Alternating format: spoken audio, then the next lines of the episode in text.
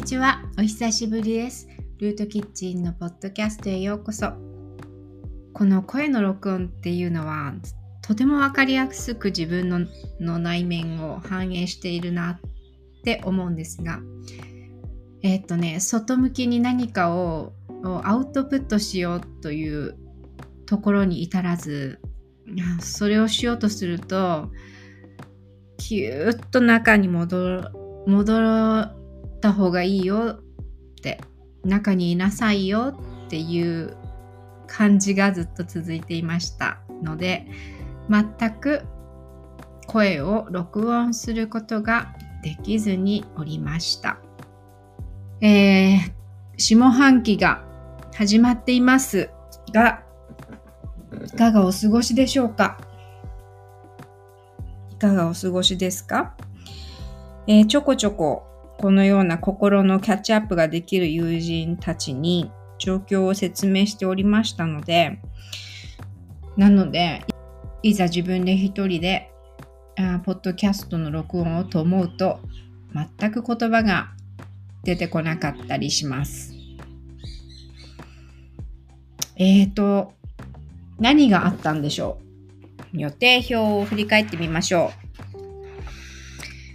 えー、っとですね。ちょこちょこ、えー、6月にね、あの、小さなギャザリングみたいな、ズームの小さな集まりを開催して、え、っと、1月ぶりに天秤座の会を開いたんですね。で、うんと、天秤座の会は私が Zoom で企画しているえー、天秤座さんの小さな集まりなんです。で、あのー、基本的には太陽星座、ホロスコープが天秤座の皆さんが集まってくれていて、で、あのー、可能性的には別に月星座が天秤座でも他にアセンダントとか、まあ、天秤座の要素をいっぱい持っていてちょっと天秤座型みたいな喪失の方もあの全然参加してくださって OK なんですが、えー、天秤座の会は、えっ、とですね、そろそろ集まろうよっていう天秤座さんのバランス力を生かして、あの不定期に天秤座の会っていうのを開いてるんですね。それで、うーんこの Zoom の小さなギャザリングをする、えー、目的というか、インテンションとしてはですね、えー、何か、うん、安心材料がもうすでにあって、で、えー、少人数で自分の心打ちとか、うん、何でもいいんですけども、その時話したいこととか、人には話せないようなこととか、あの、そう、同じ天秤座だよねって、あ、こんな天秤座の要素だからわかるわみたいなね。そういう小さなそのきっかけ。あの共鳴できる何か小さなきっかけをもとに天秤座の会っていうのをあの開いてるんですね。えっとですね1月に、ま、2023年のなんかまあ大きな展望みたいな、うん、別になんか目標設定とかあのうん、がっちりしたね、ことは、まあ、基本的に天秤座さん往々にして、なんかあんまりそういうの惹かれないよね、みたいな 緩いところがあって、なんかバランスを感じながら、なんとなく思い描いてるところに、あの、うん、ひたむきにコツコツ向かっていくみたいなタイプの人がいるのかなと思うんですが、まあ、1月にそんな2023年のなんかそういう展望みたいな会を開いてそれで今回ねあのちょうど半分になったので、えー、キャッチアップと称してどんなね半年を過ごしてきてこれからその下半期どんなことをあのしてみたいのか？なんかうん、そういう話をしようっていう感じのゆるさで集まったんですね。そう。で、あの、集まってくれる方も本当にぴょんって飛び込みで急に入ったりとか、あの、本当にね、うん、その時必要なメンバーで、あの、必然的にね、引き合わせられて、その場に共有できる話題があっているんだなっていうのを感じることができるので、本当に光栄です。で、うんと、今回の6月の天秤座の回では、えっとね、天秤座さんが持っている、えっと、感性。うん。それをね、あの、なんかしなければという脅迫観念で何かしていくのではなくて、えー、もともとね、もう持っているその感性をじゃあ今の生活とか仕事とかと折り合いをつけながらも、うん、窮屈になることなく自分のあのアートな部分そう自己表現っていうところを、えー、フォーカスしていきたいなっていうところに6月のねキャッチアップでは落ち着きました。うん、でですね、自己表現って聞いて、それぞれやっぱり思い浮かんでることって全然違うと思うんですよね。自己表現。で、自分を表現するって、その各々にとってどんなことなんでしょうね。自己表現。そもそも自分を表現しなくていいじゃんって思う人だっていると思うし、なんかその自分を表現するっていうのが恥ずかしいと思う人もいると思うし、何か表現したいことがあるのに、とてももどかしく感じていて、いろいろなその講座を取ったりとか、そういうふうにちょっとジプシーになっている方だっていると思うしずっと表現をしているのになかなか日の目を見ないという人だっていると思うし自己表現っていうのは何なんでしょうね。私にとってはこのポッドキャストにせよあのインスタグラムにせようん自分が見ている世界で写真を撮るのが昔から好きだったのでその自分があの自分の目が止まる心が止まる風景を写真に撮るわけですよね。でそれをうん表現としてはやっぱりそうやってその時の何を自分の目がキャッチしていたのかっていうのをを置いときたい残しておきたいっていうのがそもそもの、まあ、表現方法の一つなんですよね。それでうーんと写真を撮るとその時の、うん、感情っていうのがやっぱり一緒になってあの心動かされて写真を撮っているので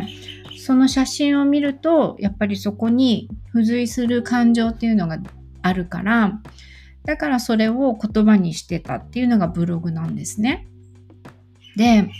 そもそもやっぱりそれが記録だったから自分のその感情の記録だったから、うん、ずっとそれは好きで書いていたし、うん、承認欲求ではなかったんですよね。もともとは、うん。自分の記録としてやっていて。で、あのやっぱり SNS が盛んになってくると同時にそのツールも増えたしどう見せるかみたいなその見てもらう人があっての、うん、ソーシャルネットワークのその表現の場になっていったからだからそれが目に留まってほしいっていう風になるそうするとうんと自分がキャッチしてその瞬間を捉えていたものをまっすぐにただ出せなくなっちゃうこれはそのどういうふうに見られるかなとかどういうふうに見せたいかなとかでそういう時期もずっと長いことああったなと思います。うん。で声も本当にだからそういう意味では、まあ、自分の記録として声でうんと感情を流れるように流れさせて自分がごちゃごちゃ考えていることを流れさせたいっていう思いがまずはあったんですね。で、うん、なんか先生術の方にはある時声も言葉も何て言うんだろう私の星を見てもらった時にはそのあなたは、まあ、星的には伝える表現をするっていういうのと伝えるっていう、まあ、その役割っていうのをいっぱいうんと先生術の中で星を見ればそれが出ているから。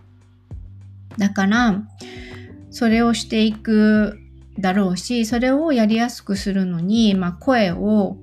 あの、まあ、霊気と一緒ですよね。自分をパイプにしてでそのパイプをこう言葉をね下ろしなさいとかね流れさせてただそのパイプとなってえっと伝えればいいっていうふうに 言っていただいたことがあって未来像ではそうななっていたいなとは思っています。なので自己表現っていうのはそうその今まではじゃあその対象の人がいて読む人がいて見る人がいてじゃあその方々はどう思うのかみたいなね、まあ、よく天秤座の回で話すんですが、まあ、その相手のこと社会のことその反対側のね天秤をこう私たち天秤座の人は、まあ、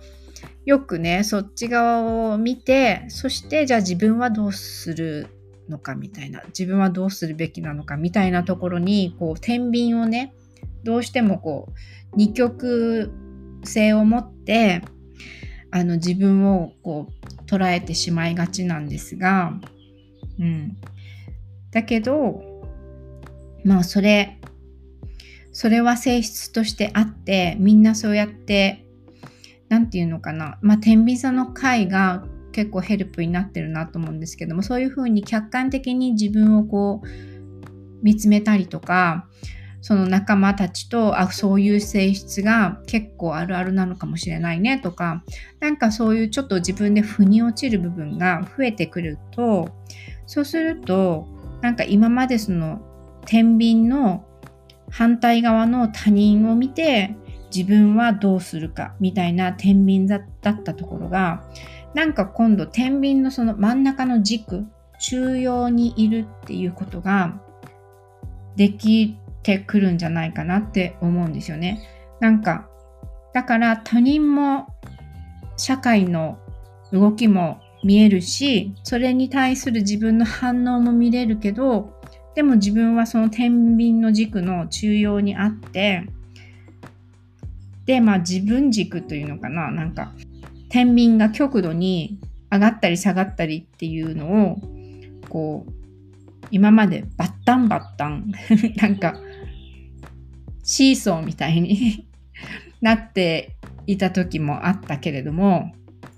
うん、それをこう中心にしていけるようになってきたんじゃないかなとは思うんですね。で、そうすると、この自己表現っていうのの、なんていうのかな、この本質っていうか、あの、先生が、私のその、ヒーリングの先生が前におっしゃっていたのは、自己表現とは選択であり、決断であり、自由であるって。うん。もうこれまさに私の人生のテーマだなってその時思ったんですよね。それでそれができないっていうのをずっとまあ過去世から引きずったご先祖様とか、まあ、自分の思い込みそう今までそれをずっと繰り返してきた。うん、それが本当に一枚一枚はだけてきてで自由でないっていうところから、うん、